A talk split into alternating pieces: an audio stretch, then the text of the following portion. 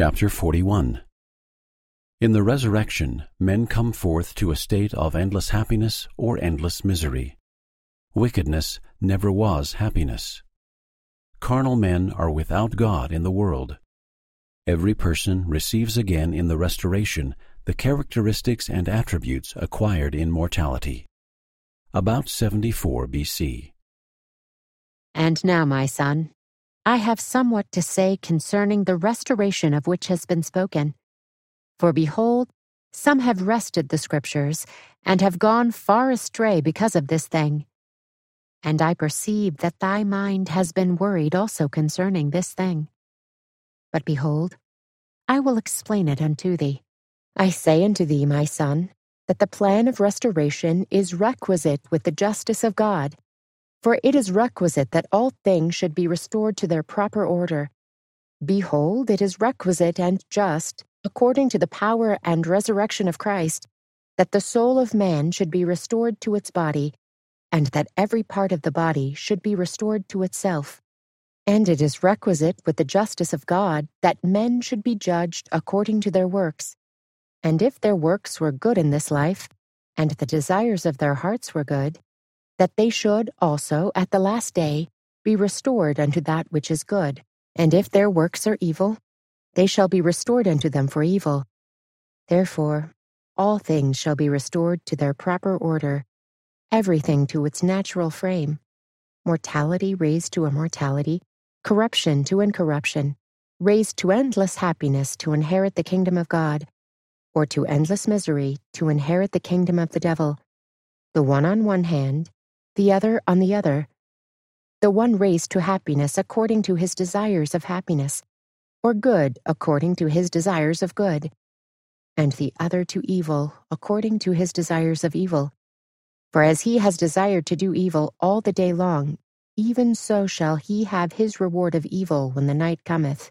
And so it is on the other hand.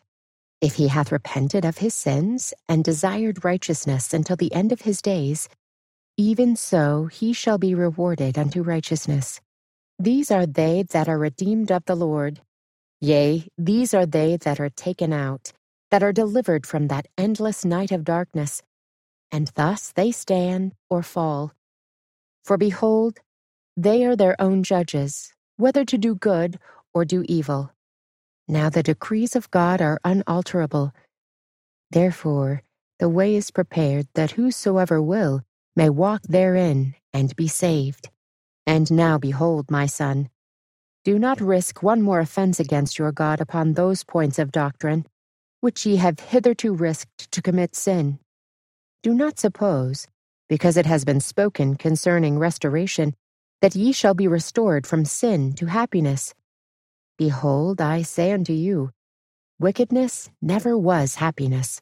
And now, my son, all men that are in a state of nature, or I would say in a carnal state, are in the gall of bitterness and in the bonds of iniquity.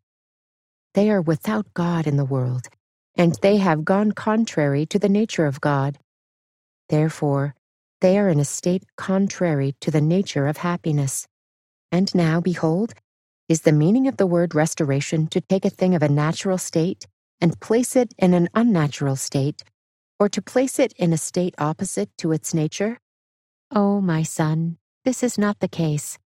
But the meaning of the word restoration is to bring back again evil for evil, or carnal for carnal, or devilish for devilish, good for that which is good, righteous for that which is righteous, just for that which is just, merciful for that which is merciful.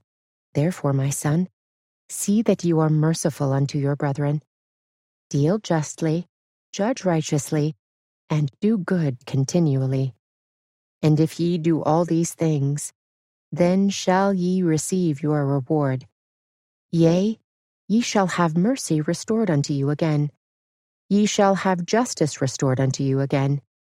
Ye shall have a righteous judgment restored unto you again. And ye shall have good rewarded unto you again.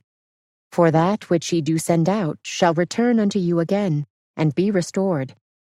Therefore, the word restoration more fully condemneth the sinner, and justifieth him not at all.